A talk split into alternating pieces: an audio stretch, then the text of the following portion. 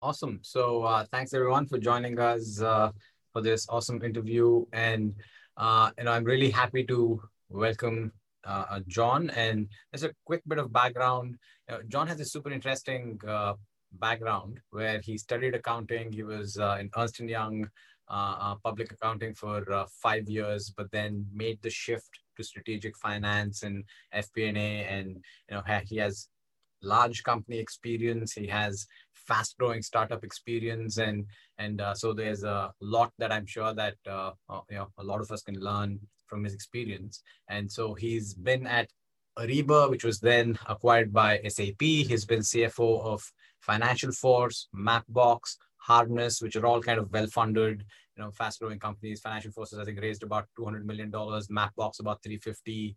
Harness, where he's a CFO now, has again raised about two hundred million dollars. They were, you know, they're now a unicorn. I think the last valuation, public valuation, was one point seven billion dollars. So, you know, John has been at the helm of a lot of these very fast-growing companies, and uh, I'm thrilled to have John Bonney join us. So, John, thank you for joining us.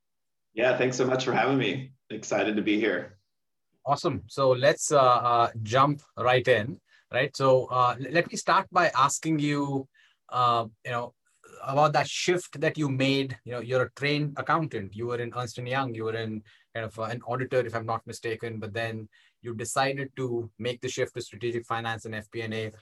A lot of the you know, uh, questions that we have received in, in earlier interviews uh, has been around how you make that shift, right? Because how, how do you get that first opportunity as somebody with that accounting background and, and you go and make the shift to FP&A? Uh, can you talk a little bit about how you, why you decided to make that shift and, and how you got that first opportunity, how you convinced somebody to just say that, yeah, you can come and uh, do this job? Yeah. No, it's a great question. You know, and I, you know, I was fortunate to to come out of college, um, and I actually did a combined program in college where I was able to to get a master's in accounting and also do a CPA with some internship experience. So that was pretty amazing early on to kind of get a foundational skill set. Um, and you know, and I think you know, for for for in the early days, you know, I knew that um, you know, from an audit perspective in a big four, big five back then, it was maybe six of them back then, but um, you know, it was it was a great chance to basically get in, you know, apply fundamentals from the accounting world that I learned. But more importantly, it was to be in a business setting and talk to other finance executives, you know, and so and, and also learning from a you know project project management mindset, learning those skills, right, understanding. And I think you know one of the things that as I was in that space um, that I gravitated towards was you know as, as as some of my clients were either making acquisitions or they were looking at forward thinking or they were talking about their guidance to Wall Street. You know, I started kind of picking up on that and and found that very interesting, right? Is that, you know, not only understanding where you've been, but where, where these companies are going and, and how do they manage that? And so that piqued my interest. Um, and you know what I was with with Ernst Young, I was able to so sort of transfer into a what I would say evaluation or an M and A. We called it transaction advisory services group, which applied my accounting fundamentals, but then I got to kind of get entrenched in all the modeling and learning and projections and valuing companies uh, and things like that, right? And I did that for for a year to two, which was really kind of a springboard for me to say, okay, I really enjoyed that. Um, and then what I was sort of gravitating towards, I said, wow, I love working for my clients. You know, now I really want to want to join one and, and work work for them directly. Um, but it was that transition where I, you know, I, I really loved my time in audit, had great mentors. They helped me. They saw what I was was gravitating towards, and they helped me kind of move into into this kind of more um, kind of str- strategic finance world. Uh, and then I joined a company directly from there in FP&A. So that was kind of how I, I made the transition. Got it. That's awesome. And and as you look back on that journey, right? I know you were a part of Ariba, which which saw yeah. successful exit to uh, SAP and you spent some time over there. But your first kind of uh, your CFO role was sure. uh, at Financial Force, right? But as you look back at, at that journey of how you got to that first CFO role, uh, you know, what roles before that do you think really prepared you to go take over, um, you know, the CFO role at some of the you know companies that you've done that, uh, uh you know, in the in the recent past? Yeah, you know, I think it was as a combination of, of things. You know, I, um, you know, at at Ariba, um, you know, I really had again an, an, amazing mentor. You know, it's the CFO of Ariba who hired me, brought me in. Um, you know, I was, uh, you know, I was kind of coming out of my first. I worked at an, F, an FP&A um, at a company called Service Source, which was another high growth startup. Um, but but it was I was ready. What I saw early on was the SaaS. The world of SaaS was starting to eat eat you know eat everything. Software was eating everything, and SaaS was taking off. So I heard about Ariba, met the CFO at Ariba, and uh, and really gravitated towards that opportunity. And I actually had to move. You know, I just got married and moved back to Atlanta, where I'm from, to work for Ariba. But anyways, while I was doing that, you know, it, really what I enjoyed so much is Ariba was a smaller public company that really was nimble, right? And they were really operated in a way that you could you could make decisions quickly. Um, you could you could uh, you know you didn't have to wait on on you know a long long time for all these decisions but you also were had to understand your investors and understand your constituents and your stakeholders really well like wall street and everything else so i kind of sat in between those two models under a great cfo right and and that's where i really learned my chops right of you know kind of learning how to you know build a global operating plan across multiple business units you know again a smaller company but we still had international business units we made some acquisitions right? How, how do you fold them into a planning process? I think all of those things really were instrumental in in having me, you know, ultimately uh, land as a financial at Financial Forces CFO. In fact, you know, my president at Ariba, so he was the president of field operations, who I worked closely with at Ariba. He's the one that let me know about Financial Force. He was on the board saying, "Hey, we're hiring a CFO, and based on your experience and working with you and what you've done, I think you'd be a great fit." Right. So it kind of all I was very fortunate that all worked out that way. Um, right. But that was really pivotal, you know, in helping me understand. And Financial Force was looking for someone to really help them build an organization to plan. You know, they had never really done sort of that kind of next evolution of planning and building and scaling. So that's kind of was a natural segue. Got it. Yeah, we'll, we'll come back a little bit later and talk about mentors and networks and the value yeah. and all of that, right? But uh, now, now, staying on on the topic of the career path again, you you went from being director to senior director to VP, and then ultimately you got that uh, uh CFO uh, opportunity that you've uh, obviously been doing ever since. but a lo- lot of people don't get that shot at being the CFO. In, in your experience, what do you think separates the folks who maybe get to director, senior director, VP, but then don't get that because the pyramid gets narrow as you go to the top, right? And what, in your experience, are some of the characteristics that gives people the shot uh, at being uh, you know the CFO? Yeah, it's great. It's a great question. I mean, I think you know there's kind of that there's there's and it's there's table stakes right? Which i don't think you know th- those are just great fundamentals as we said around you know the, the accounting the finance knowledge the project management. Those things are kind of table stakes. And i think as you grow in your career or at least for me right i mean i will be honest there is there is an aptitude of you know always making sure that your network like who you know who you're talking with where you are how you're growing your career that you keep your eyes and ears open and and you know always be communicating with different folks in different areas. I mean that, that's a real important thing of keeping you know your net i say cast your net wide right? Because you don't know to your point when an opportunity is going to come your way right? You just don't right? There's it can either be an inbound it can be an outbound right? And there's so many different ways. And i think you know for me like what what sort of separates the next stage, right, as you as on your finance career to kind of the CFO, is really back around where you graduated from the fundamentals or you're leveraging, but you're now like helping actually operate the business to to help the operate the business to achieve its goals, right? So it's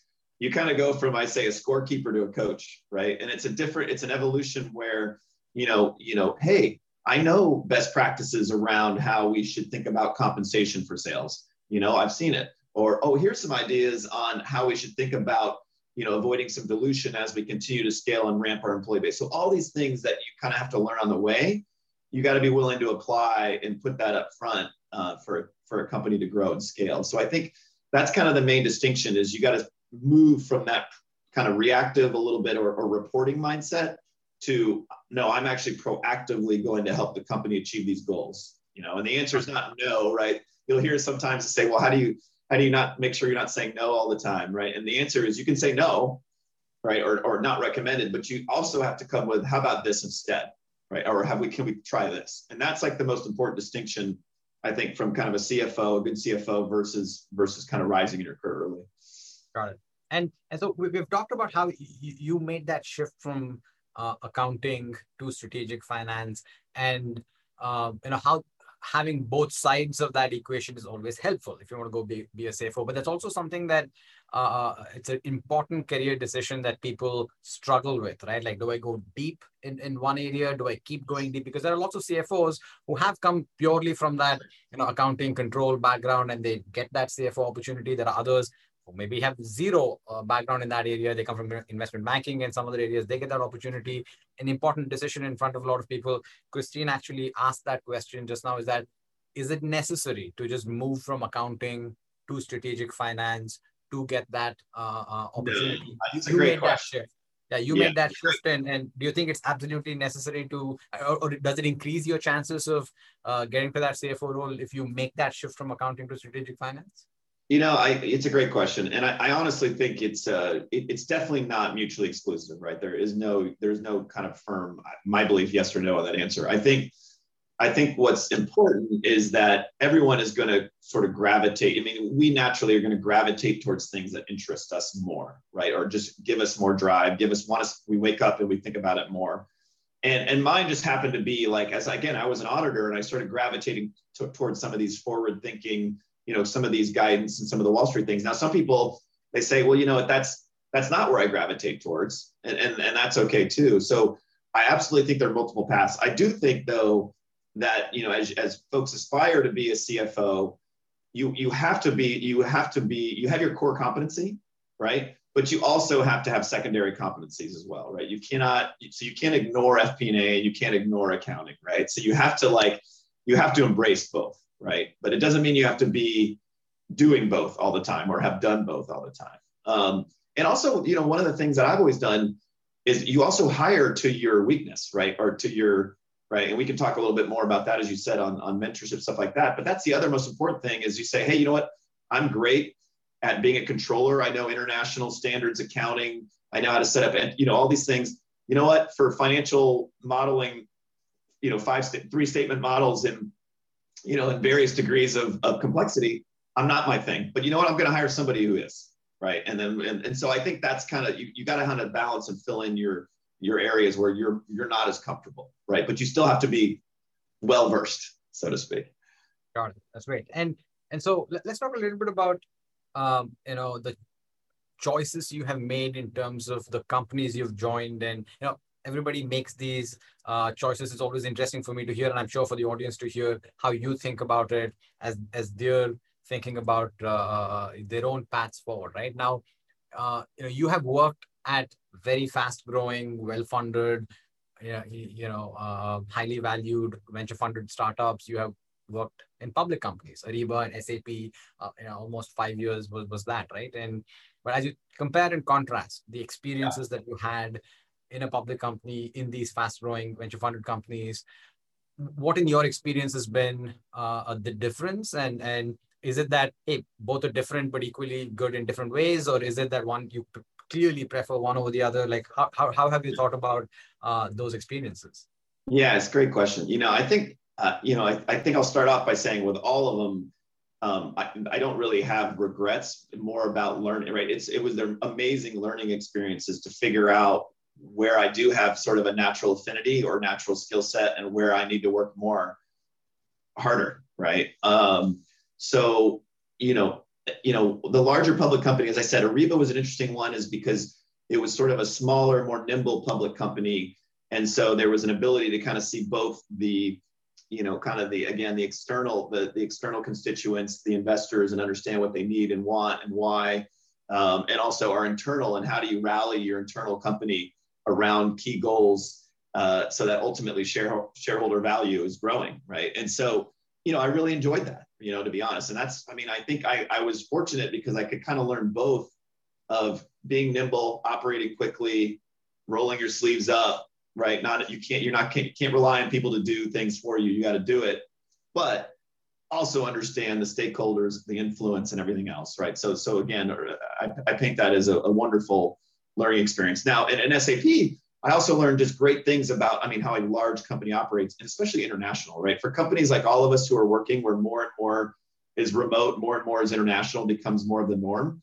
I learned just amazing, you know, skill sets there around working across the globe in different cultures, different areas, different things. And so that was extremely useful.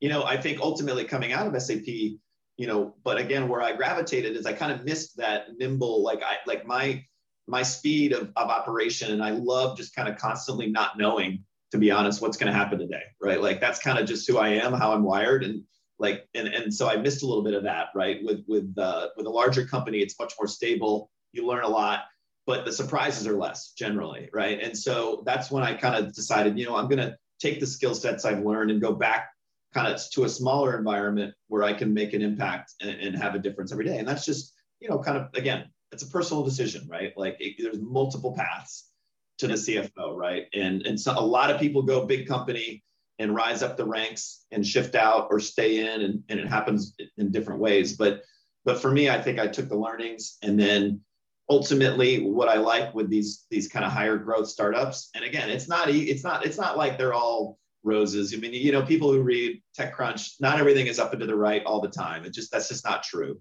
and there's always challenges. And so you got to, as a younger company CFO, you've got to kind of like the more visceral impact. You're going to feel the highs higher, and you're going to feel the lows lower, right? That's just reality, and you got to kind of like have that as your as your personality type.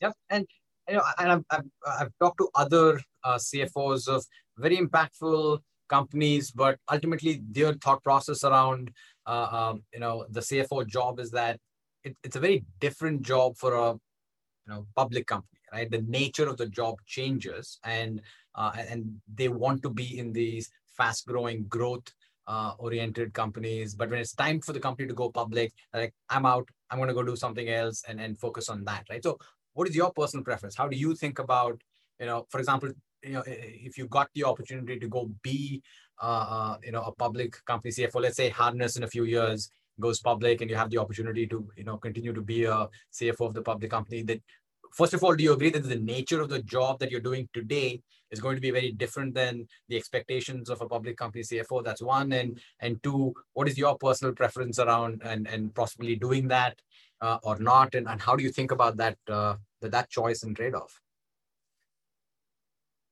hey uh, john i think uh, your audio oh, went on mute there i apologize sorry about that yeah. went on mute um, yeah, no, it's it's a great question. You know, and I think, um, you know, it kind of it's kind of in a similar vein that I was I was I was kind of discussing is that there is, you know, there are obviously trade offs on on the focus areas, right? And and I think, but there's also like companies are so different. I mean, a, a public an IPO is is obviously kind of just a, a one brief point in a company's journey, right? And it's an important point, but you know, it's even different between a younger VC you call it younger, kind of early stage funded VC, kind of head of finance CFO opportunity where you know you're going to be very very hands on, right? Where you're literally building things from scratch, right? Um, to a mid stage VC where if you're coming in as a CFO, you probably have a lot more change management potentially around things that you know need to catch up in the systems and process and all those good things.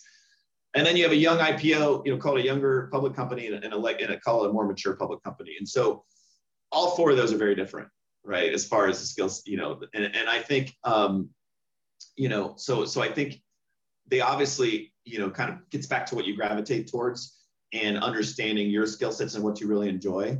Um, what I've what I've found in my career, again, based on what I've done, is saying, you know what, I really love building. Like I just love I love building. I love, you know, having a different challenge every day, different prioritizations. I love hiring and mentoring and and I like doing that at a pace like at a velocity that is uh, that is that is quick, right? And and and and so what does that do for me? Is that just I've gravitated towards kind of the, you know, call it the I'll call it the venture funded companies, but generally that you know the fits there, the products there, and you know I, I'm not there obviously to help you know figure out that make sure the product market fit and everything else is there. I want to join great people that have that that vision and have part of that solved and then I, I'm there to help scale the company, right? All the way up. You know, my goal with Harness, you know, our goal is to be, you know, a public company. That's just a step in our journey. And, you know, our, uh, and and that's something I look forward to contributing to.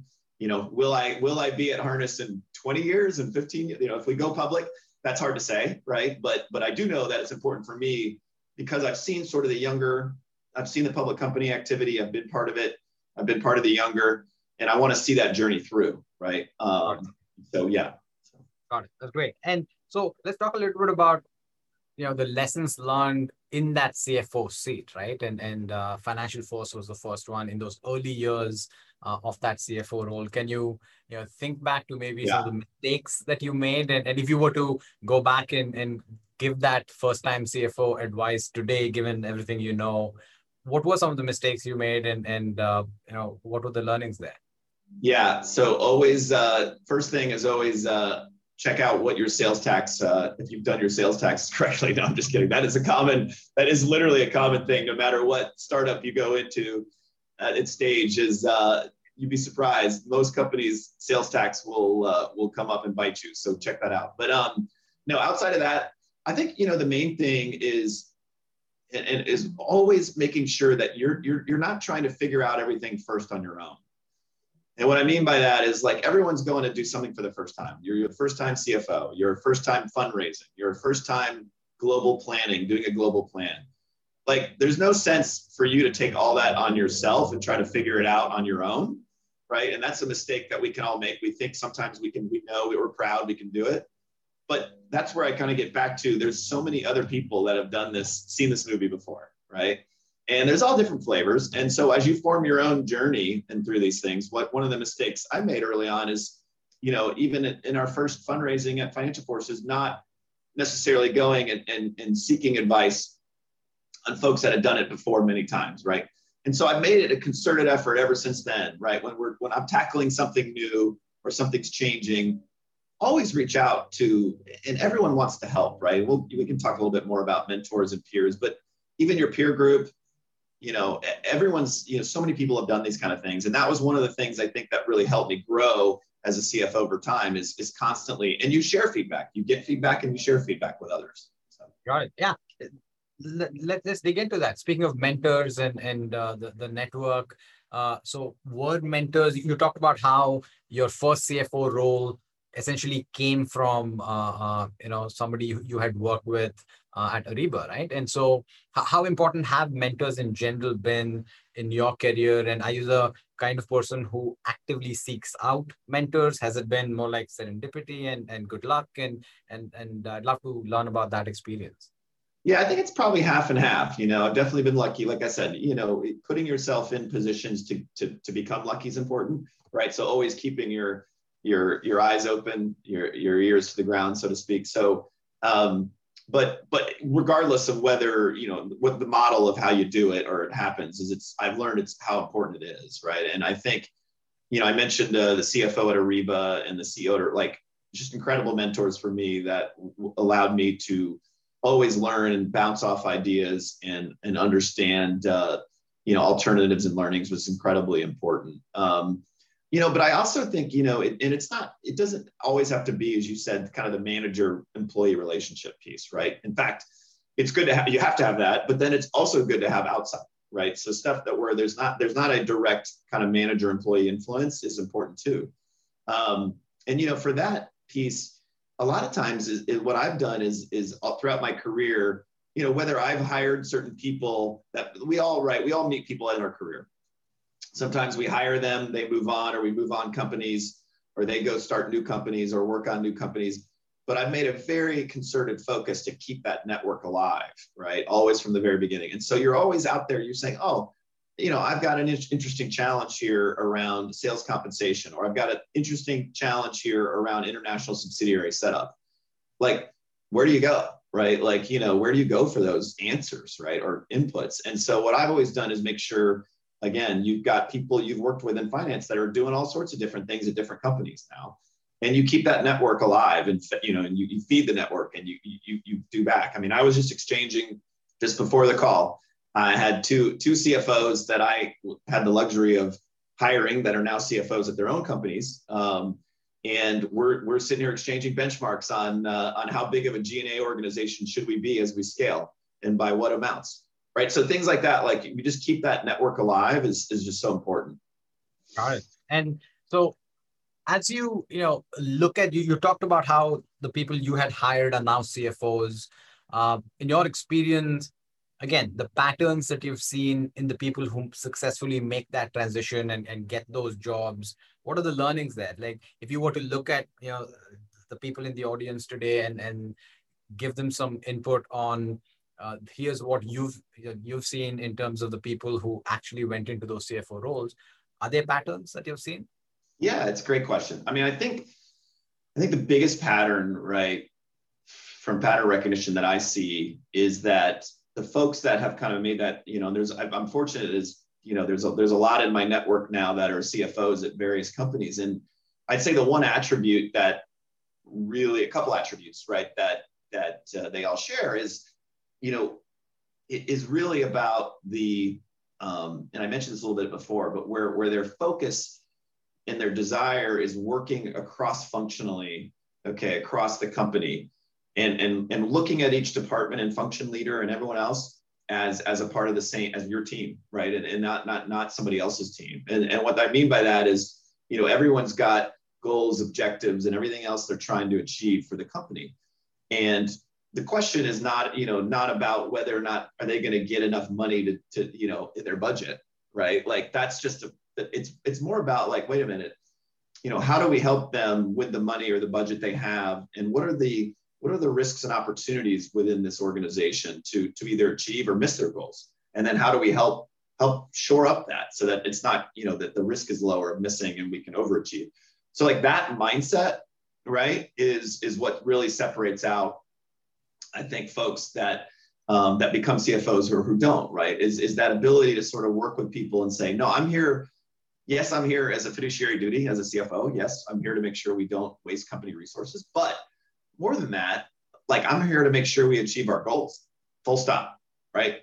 Like I have my own goals, you have your own goals, but we have to help each other achieve them because they won't happen in a vacuum or isolated. So that's if I had to say that, and that that mentality is super important for. Right. So essentially, being a business builder at the end of the day because that's yeah. that's the job right and, and yeah, not hear business part yeah you exactly you hear that term business partner business builder you know I, you hear decision support right you hear things like that all these different terms but what is it ultimately as you said it builds down to being a builder and putting you know making sure you put yourself in the shoes of other people in the company right and not just stay kind of in your own little your own little box yep and, and also as you're especially as you get into the CFO role, so much of the job is about, you know, like you talked about, filling the gaps in your own skill set and building teams and leading teams and inspiring people and you know convincing them to come work for you and all that kind of stuff, right? And and did that come naturally to you, uh, the management leadership aspects to it, or is that something you had to work at? And and, and I'd love to know.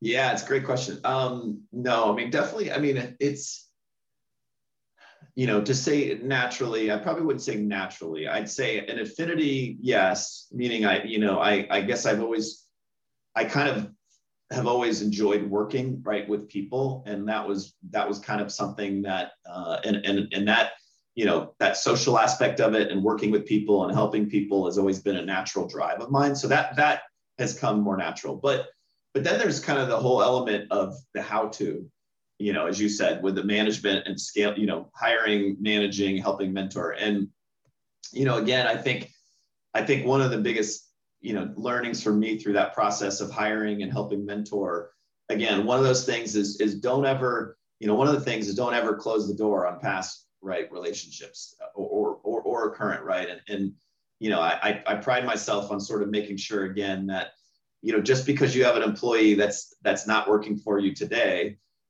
doesn't mean that they're they're they're no longer you know in your your network or in your sphere of influence or in your you know your ability to help. And so that's number one. Um, and then i think also on the tactical side is making sure that really being transparent this is probably the hardest part is being transparent and on on feedback. And it's both ways right? Not not only to the employee but also back to yourself and asking for feedback. And i think that's absolutely critical and harder to do, right? Because it's something, you know, not, it, it, makes us feel a little uncomfortable sometimes when we have to give or receive feedback. That's just human nature. But what I will say is that, the more and more you do that and the more you get comfortable doing that the better you'll perform the better your team performs and it just it, it makes a world of difference and that's really important that's great and sh- shifting focus a little bit you were talking about the the role of finance of in terms of partnering with the rest of the company yeah. right and uh, especially in these very fast growing uh, uh, you know venture funded companies the pressures are quite high, right? So you, you, raise large amounts of money, and the defining characteristic of these companies is growth. It's like growth at all costs, and you're going for it, and you know, that can create pressure, high pressure situations, right? And uh, and a lot of the times the CFO is kind of uh, you know partnering with a lot of other people, and it's the role of the CFO to keep the team honest in terms of the goals that we have set for ourselves and how we're going after them and whether we're going to achieve them or not. And so, what are some of the lessons learned in terms of collaborating with you know the rest of the management team and and uh, maybe even also working with the CEO and partnering with the CEO? Yeah. You know, what lessons have you taken away?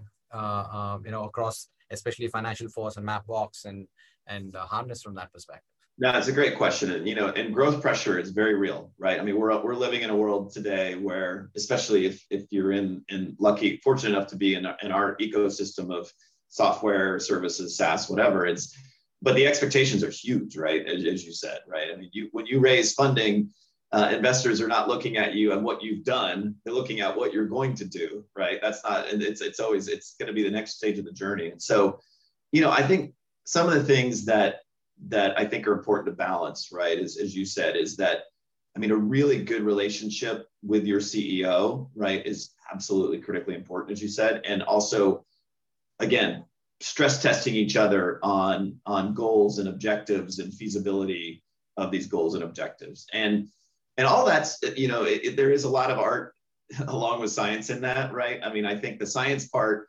is as a CFO, you should always be kind of looking at back to my point earlier, you're kind of you probably hear a theme, but what have other companies done? What are they doing? How fast have they grown?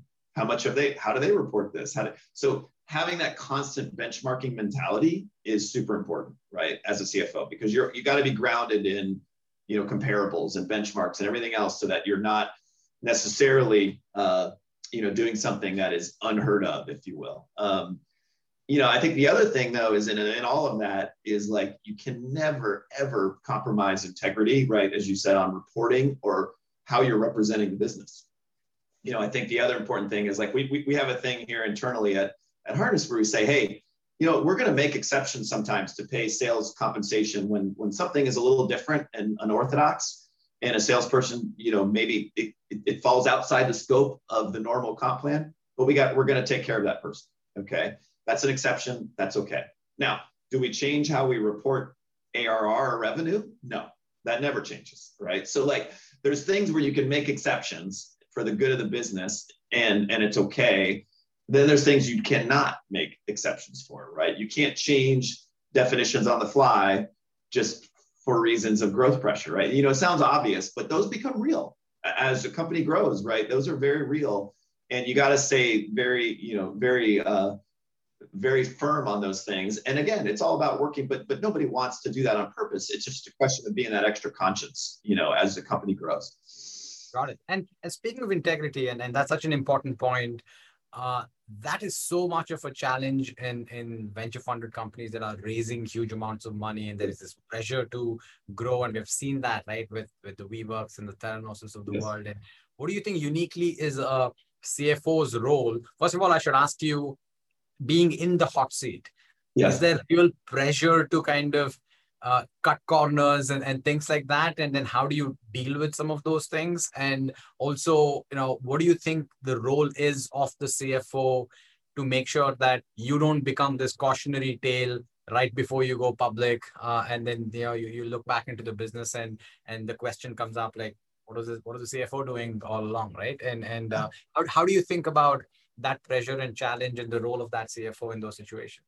Yeah, it's a great question, and and I think on you know one of the one of the ways that uh, I, I've tried to manage that because yes, you're exactly right. It's that that has been the theme. I mean, again, if you like growth and that's what you you you you aspire to be a part of, you're also going to have to deal with the pressures, right? And and as a CFO, as you said, you have a little bit more of a unique responsibility in which you want to support the growth, but you also have to have guardrails. At, at, to your point, right? And um, you know, I think first thing at first is like always when you're looking at a company to join, you know, whether it's a head of finance, CFO, you got to make sure the integrity at the management level, right? There are no questions around that kind of stuff, right? You don't want to get in, into it into a, a situation, uh, you know, off the bat where there are some questions there. You know, point one.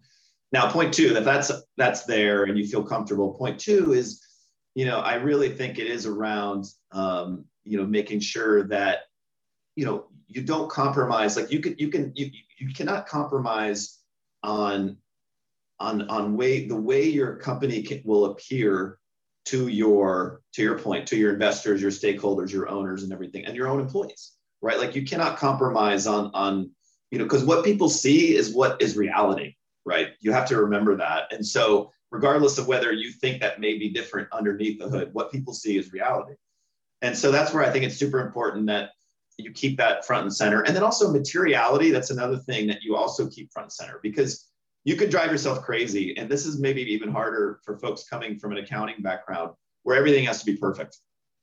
Right. And like, you got to be very careful you don't over pivot to that because at the end of the day, when you think about investors and, and, uh, and stakeholders and everything else, like if you're 90% plus accurate in what you're doing, you're ahead of the game, right? And, and so that 10% that may be wrong, and again, not purposely wrong, but just saying that you know what you can't focus on it or whatever but oh i know 90% of this is correct then you're going to be fine you're going to be in a great place and so that last 10% though can, can you could spend twice as many hours on that 10% and get nowhere so i think that's the other thing is materiality is really important is how does somebody look at this and are we at least 90% correct you know those two things that's great so uh, I'm gonna I have a few more questions for John, but I'm gonna remind everybody that there's a Q&A button uh, at the bottom of your Zoom window. So if you have questions for John, please uh, type them in there. I'm gonna come to them very soon. So John, I, I, I always like to ask uh, CFOs, you are kind of in the hot seat of a, a very fast growing uh, unicorn business, but as you look back at your career, you've been doing this for what, a little more than 20 years at this point, right? Like how has that job maybe changed uh, over the mm-hmm. course of, of those 20 years in terms of the operational uh, finance and uh, that's one piece of it part b of that question is as you look into the next 10 years a lot of the people i'm sure in the who, who are listening in today uh, they're going to be up for that cfo role in the next five years in the next 10 years and and uh, if you were to try and look around the corner a little bit uh, do you have any advice for them about how things might be changing and skills that that you uh, recommend they try to build up now, right? That's great. It's a great question, you know, and I think, you know, I think, um, so let's talk about sort of the, the evolution to today. You know, I, I think I mentioned this a little bit earlier, but I do think, um, you know, traditionally speaking, it, it, you know, they're the, the chief financial officer or whatever, head of finance, whatever you want to call it, like um, you know, their primary function historically had been more of a fiduciary duty, right, around risk reduction, compliance, right, those kind of things. Um, that's now, you know, that's now just a sliver of the current CFO's responsibility, right, and and value add, right. So, so I think that that's changed, right, over the last five to ten years. Um, you know, from the compliance aspect, from the governance aspect, still important, still there, fundamental pillar, but but you have to be able to to get into the game, right? And I, I keep using that metaphor, but maybe overusing a little bit of the kind of scorekeeper versus versus a coach, right? And so you need to move fundamentally to that to, to being in the game with people and looking at alternatives, you know, constantly evaluating your company and your, you know, in a kind of a red yellow. I like to use the red yellow green mindset, right? Like what's green, let's do more of that, right? Red, ooh, we need to figure out what's going wrong and try to fix it. Yellow, let's put it on the watch list. And so like that kind of mentality, kind of constantly helping grow a company is really important for a CFO. And then I think, you know, it's even as we go forward, um, I think technology is changing so much too that, you know, as you build teams and you help companies scale, I mean, one of the things that that I I am, you know, I, I stress incredibly uh, incredibly well, or with my own team does too, is let's let's make sure that we you know kind of automate the, the, the things that take too much time and that are more simple. And let's spend our brain power on things that are, are, are more difficult you know and i think that's more and more the future. I mean you, you guys can see i mean obviously there's all this buzz on ai automation and and you know and, and of course that's that's kind of buzzy but it's also real. I mean we're seeing real solutions that we use uh, that we provide or we're using internally that can really short shorten the cycle around all the manual different work that accounting and finance used to have to do um, and and really shorten that right? And that so that you and your team can focus on the things that really take human intuition input things like that right? And i think that's going to be more and more right? Accounting and finance teams you're going to always be lean right? Nobody everyone that goes through budgets know like it's not like we're like oh what does everybody want? Blank open you know open checkbook for all of finance and accounting to hire anybody they want like that's never the case right? And so it's a question of like be smarter. And by the way, you know, it, it's actually becomes easier if you can have, you know, less people doing more interesting things with less manual work. So I think that's another big piece of the future um, as well as we scale, as we grow. Got it. And and as you look to the future, I at least know a, a couple of CFOs of, of uh, impactful companies who literally quit and are doing their own SPACs. So, John, when are you doing your own SPAC? yeah, yeah. No, that's the other thing that's interesting, right? Is and by the way, there's plenty of legitimate companies that are exploring this, which is great. Um, but I also think that's another interesting thing as CFO. Important for a CFO to understand too is a little bit of the um, there are market dynamics that are that are as you know we we live in a, an interesting world where things change so fast and fads fads come and go. Um, and so I think you know not that SPACs SPACs is probably here to stay and it's a fundamental thing but we also humanity has a chance to sometimes you know over over maybe press too far and then come back and there's a pendulum that swings on these things. But but yeah you know for for a CFO you know financing I mean again I think no matter what, like a CFO's responsibility is to ensure, help ensure adequate capital is in the business to fund and achieve its goals and doing it in an efficient manner as you grow. And whether that's a SPAC, to your point, whether that's an IPO, whether that's private funding, it doesn't really matter, right? It's just how do you get it? How do you get it at a, at a, at a, at a good rate of return for the company? Um, how do you get great investors to help you? And then how do you how do you maximize that over long term? The rest of the vehicles i think are more um, kind of window dressing on that if you will. Makes sense. And before i jump into uh, questions from the audience yeah if you have any please use the q&a button at the bottom of the zoom window. Um, you know i'm going to quickly you know ask everybody uh, uh, if you're interested in learning more about Airbase, we are a spend management platform, and our goal is to bring all non-payroll spend that typically lives in many different systems like corporate cards and bill payments and expense reimbursements and all that into a single platform. If you're interested in learning more, I think Laura's going to put up a quick yes or no question. Please let us know, and we're happy to uh, reach out to you and, and tell you more. All right. Awesome. I don't thank need it. So I don't need a demo because we're a happy customer, but thank you. no, no, thank you for that. And, and I was I was not going to uh, you know do uh, do the sales pitch on your behalf, but yes. And then your team has been amazing to work with, and and uh, you know, uh, Winston, if you're listening, you're awesome. Thank you. Awesome. So back to the questions. Uh, uh, you know, Harry wants to know uh, the simple question of what's your superpower, right? Like when you think about, uh, you know, maybe I will elaborate on that a bit and ask you. You talked about filling gaps in your own skill sets, but what do you consider to be your own superpower versus where you know if you take on a new CFO role, what are you trying to uh, hire for, right? Yeah, I think one of the things that I've just I don't know, it's affinity from from early on, ever since I can remember, you know, way early as a child, all the way growing up and reinforcing it is kind of I love kind of constantly seeking out um uh you know I would say I don't know if anomalies are the right word, but but what I would say is like I've always been sort of gifted in being able to kind of look through lots and lots of, of data and trends and and and call it and, and sort of pick out where things look unusual either positively or negatively if you will. And and it's kind of that hunt i mean it's that analytical mindset i guess is that i've, I've always had and really kind of trying to strive to find you know answers in data right? Or questions. Even finding the questions is just as important as finding the answer. Like what are we asking the right questions? And so I think that's just one of the things I've been been gifted with, and I constantly reinforce that with my teams is is always be looking at things the way you're doing them, right? And saying, hmm, could is this? What if we tried it this way? Or what if we looked at it this way? What if we turned it upside down and looked at it this way? And so I think that's just something I've I've constantly find you know valuable, entertaining, and fulfilling. You know. Got it. That's great. And uh, you know, Matt has maybe a kind of a follow up question to that, which is the your typical first kind of set of hires uh, yeah. you know at each stage when, when you're building out your teams right? Or or uh, and yeah. what do you think about maybe outsourcing some of that work if you're uh, in, in, accounting firm and and things like that? And what, what's your general philosophy on outsourcing also? Yeah it's a great question. So you know harness to just give you a, a real life example. So harness was was we're, we're now bigger than, than we were when i joined.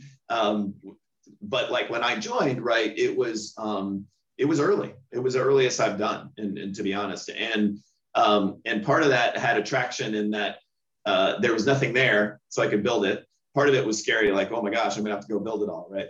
So so, but um, you know, so as a real world example, you know, I came into Harness, everything was outsourced um, as I stepped in and done done very well, right? I mean, you know, Jyoti, our founder, he's he's been around the block. He he kind of knows what he's doing. Uh, but he had, you know, kind of an IT, he had an accounting, finance, we had legal, you know, we had all these outsourced functions, um, which again, we're working fine for a small, right, as you're smaller too, right? It, it was working fine. But we were growing so quickly that we needed to phase that in house, right, over time. And so, you know, number one, I go back to, as you said, solve for solve for your weakness first, right? Or solve for what you don't know first. And while I had an accounting background, I'm not as well versed on the newer accounting topics, 606, right? All those things. I, I know enough to be dangerous, but I am not an expert. Or rolling out some of the new systems that have come come out now, right? Like within NetSuite modules, advanced, you know, all these different advanced revenue mod, blah, blah, blah, blah. So what I said is, okay, controller, like accounting manager controller, number one priority for me, right? Because we can pull that in-house and somebody know, lives and breathes that better than I do these days. I can do FP&A on my own for now, right? I'll just do that. And so that's how I did and then legal. So we had legal. Next thing, you know, I'm not a lawyer, but but I I know enough to be dangerous. But I knew that that was somebody I needed to bring in, off, you know, and start saving money on the external legal bills, right? And I brought that in quickly. Um, IT, same way, right? So those, you know, counting IT and legal, and again, all sequenced in, in in sort of my, you know, call it importance level of what's what I have and what I don't have in my background. And then finally, as we I got that you know, call it fundamental, um, you know, call it operating uh, group in the house, which is great. Then I started to expand FP&A after that, right? Where I could bring in, I have an excellent leader in FP&A today, uh, Jeff Merlin, and, and, you know, lucky enough to find him, works with Winston closely, um, and and and he's now building his team out, right? And so, but but obviously, without him in that function today, we couldn't do that we're doing today. But early on, you know, I could handle it right early on. And so that was kind of the sequencing as, as I was building out. got it. And I will point out to everybody what you quickly said, which is you did FP&A yourself in the early days, which, you know, a, a lot of people with your level of experience might say that I'm not going to do that and, and, and yeah. uh, want people from the get go. But I think it's awesome to hear that you said, no, I'm going to do this uh, myself until the company is at a stage yes. where uh, we need somebody full time uh, to do it, right? And and that that's awesome to hear. And uh, you know, another uh, you know slightly unrelated question is around you you you referenced benchmarking a few times and the importance of benchmarking and uh, you know again harry has this question of what's your best source for benchmarking metrics for early and mid stage uh, startups, right? And how have you gone about getting that data? Yeah, I will tell you, it is a challenge, you know, and it's interesting because private private company uh, data, and actually, you know, hey Joe, this could be an opportunity for for your company to help out here in this too. Um, it's a challenge, I'll be honest, right? And like because you know, public company data we can all go get and we can pull it down, and there's different ways to automate getting the public company data, which is helpful as your company is bigger and you want to compare. But in the early days, it's hard. Um, so, you know, a couple things that, that I found helpful on that. And uh, I'll just call out one firm, for example, and, and other venture firms do this. So it's not, but, you know, and, and Scale Venture Partners is a, is a local, is a, is a Bay Area firm that uh, has done incredible work on benchmarking and they share it. Uh, so I, I, encourage you guys to look up Scale Venture Partners. Um, they have a lot of great data that they share over and over on benchmarking around private company. Um, and, and I think the more I, I really, and more VCs are getting into this, and I think growth equity, because I think there's just so much great knowledge to share there. Um, but it is it is hard going. I mean, the other thing I would say is finding the networks. I mean, I think I, you know, I know you guys at Airbase have a network, right? Of off, I, I, I didn't know the name of it, but I love it, off the ledger. But like again, find find people in similar companies and spaces as you, and and and, and compare ideas, compare and contrast. Like, you know, and, and that's that's really powerful. I mean, I still do that every planning cycle or every time we're thinking about different investment areas and things like that. You know magic number what should it be? Well it depends. Are you an enterprise company? Or are you a are you a self-service company? Because it's different. What's your payback period? Well it's going to be longer if you're enterprise. So like all those things like you know are are part of yes knowledge that you learn as you grow but also from these communities you know i mean like like like airbase you have one scale has one um, you know menlo ventures is an investor of ours they have one that's great so make sure you check with your with your your investors on this because they love to share as well on that stuff. That's great. So I have time for a couple more questions. If you have any, please get them in. So Michael has this question about you also talked about as you engage with the rest of the company, you know, moving from a bit of a scorekeeper role to a coach role. Uh, you know, any advice on actually pitching finance's value to ah. other functional teams, and how do you convince them that hey, finance can actually be helpful and uh, you know, thinking through your goals and how you accomplish them, right? Yeah, no, it's a great question. um, yeah, in all company, you know, it's interesting, and, and every company is a little bit different because, to your point, uh, who asked the question, great question. Some some companies may have whether it's founders or or management teams that could could have had different experiences in their past, or maybe haven't had any experiences in their past with finance. Right? It could be different. Um, you know, so in those situations, and I've, I've been there as well. And, and the, the thing I can say is that, you know, one thing that really helped me early on my career too is you establish, you've got to establish sort of these one-on-one relationships, you know, and, and, and one-on-one uh, meetings, you know, set up times, consistent times with various, whether it's leaders or various business owners or partners in the company and to, and to really kind of talk shop with each other and, and not just be about like what you don't want to do is it can't just be about process and budget. Because if you just stick to process and budget you won't ever really get that next level of connection where they will want to ask for advice and vice versa and so i think that's where important is you form those relationships and you ask questions about hey can you t- can you share a little bit about your big goals? Like what are your department's big goals this year? How can we help? You know like we you know we're going to help with the fund you know we're going to help make sure how do we help make sure you get the investment you need to get your like those kind of questions those leading questions are really important. And then you can you can fill in from there. So basically become a resource to help them succeed in their goals right? Yeah. Uh, now if it's a sales leader how do I make sure I help you get into your accelerators and blow this plan out of the water, right? And, exactly. You know, we always say in, in, finance, we always make that joke. We write, say, like the one variance that we all want to see is sales commission expense, because that means we overachieved our plan. If we see that, we, we love that variance. so it's like, yeah, same thing. Put your, you know, offer your help, offer the help directly. Um, yeah. That's great. So I will end with uh, a last question. You quickly mentioned how you now work with you know, uh, a founder who's been on the block, who's done that. He's actually been incredibly successful with his previous company. Um, sure. what is that experience like? If I'm not mistaken, you also worked with, you know, uh, first-time CFOs, and, and, now it looks like CEOs, and now you worked with, uh, yes. you're working with a fairly successful one, very successful CEO who uh, has been around the block, who's done that, who has, I'm assuming, strong opinions about how things are done. And uh, so, what are the? Is it all pros, or are there some challenges with having somebody who's pretty public in terms of their profile and success? And uh, you know, what's that experience uh, been like? Yeah, no, I, you know, I, I think they're they're both they both have so many benefits in different areas, right? And challenges. I mean, it's it's it's it's not a, it's not like I said, it's not always it's not always simple. I think you know, with with folks that have had a few, you know, goes at this, right, of startups, you know, successful building and exits, right.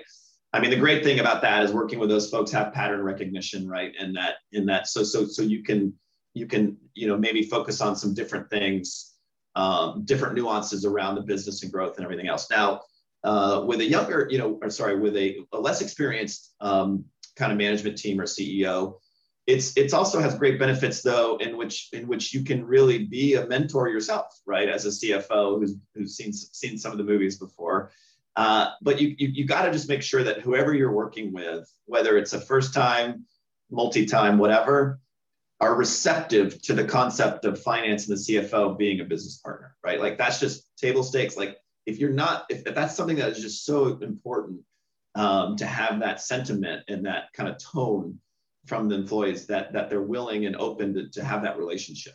Right? That's that's what's critical. Got it. John, this was amazing. Thank you so much for taking the time. I know that you're, you're incredibly busy. This is also the end of the month when yeah. when busy time for sales driven kind of companies where a lot of deals are coming together and really appreciate you taking the time and uh, i really enjoyed the conversation i'm sure uh, all of the uh, listeners did too thanks again. thank you no really really did as well thank you so much for having me and uh, yeah don't be shy if anyone ever wants to connect and, and talk more always happy to thanks again for having me yeah, and, and John's on LinkedIn. Uh, you should go ahead and, and uh, connect with him and and uh, you know have a have a good rest of the day. Great. Thank Bye. you all. Bye. Thanks everyone.